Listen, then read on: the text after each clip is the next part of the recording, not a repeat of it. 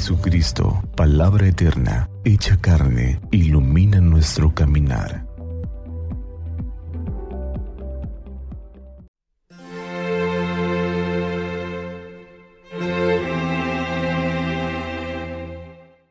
...23 de enero... ...tercer domingo del tiempo ordinario... ...del Santo Evangelio según San Lucas... Muchos han tratado de escribir la historia de las cosas que pasaron entre nosotros, tal y como nos las transmitieron los que las vieron desde el principio y que ayudaron en la predicación. Yo también, ilustre Teófilo, después de haberme informado minuciosamente de todo, desde sus principios, pensé escribírtelo por orden, para que veas la verdad de lo que se te ha enseñado. Después de que Jesús fue tentado por el demonio en el desierto, impulsado por el Espíritu, volvió a Galilea. Iba enseñando en las sinagogas. Todos lo alababan y su fama se extendió por toda la región. Fue también a Nazaret, donde se había criado. Entró en la sinagoga, como era su costumbre hacerlo los sábados, y se levantó para hacer la lectura. Se le dio el volumen del profeta Isaías lo desenrolló y encontró el pasaje en que estaba escrito, El Espíritu del Señor está sobre mí, porque me ha ungido para llevar a los pobres la buena nueva, para anunciar la liberación a los cautivos y la curación a los ciegos, para dar libertad a los oprimidos y proclamar el año de gracia del Señor. Enrolló el volumen, lo devolvió al encargado y se sentó. Los ojos de todos los asistentes a la sinagoga estaban fijos en él. Entonces comenzó a hablar diciendo, Hoy mismo se ha cumplido este pasaje de la Escritura que acaban de oír. Palabra del Señor, gloria a ti, Señor Jesús.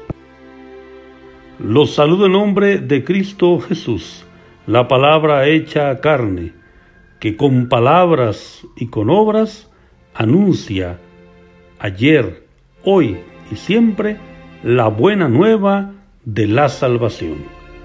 El Papa Francisco en el año 2019 ha instituido este Día de la Palabra, el tercer domingo del tiempo ordinario, porque quiere hacernos reflexionar en lo importante que es la palabra de Dios en la vida de la iglesia y en la vida de cada uno de los miembros del cuerpo de Cristo, que somos la iglesia. Esta palabra es una palabra que alienta, que anima, que vivifica.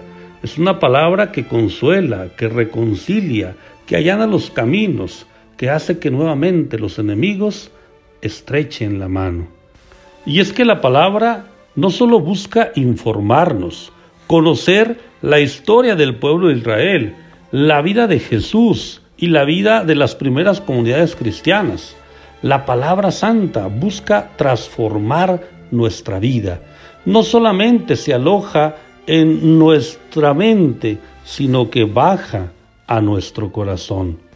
Esto queda claro en la primera lectura que hemos escuchado. La palabra es proclamada por Esdras y por los levitas y es explicada. Y las personas que lo escuchan, los judíos se animan, se conmueven y sueltan en llanto, un llanto de gozo, porque el Señor los consuela, el Señor los anima.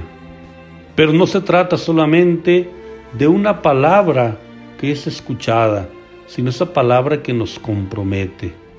Jesús no solamente anuncia el Evangelio con palabras, sino que acompaña esas palabras con gestos, con acciones, con un compromiso auténtico.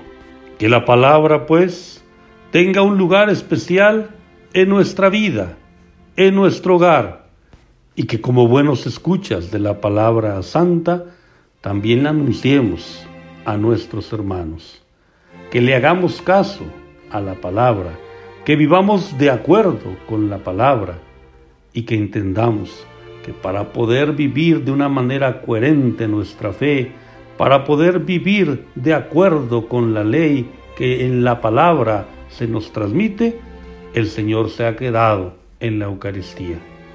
Palabra y Eucaristía son dos caras de la misma medalla en la vida del cristiano. Que Santa María de Guadalupe, nuestra Madre, nos cubra con su manto y nos tenga en su regazo, y que iluminados por la palabra del Señor tengamos un día lleno de bendiciones.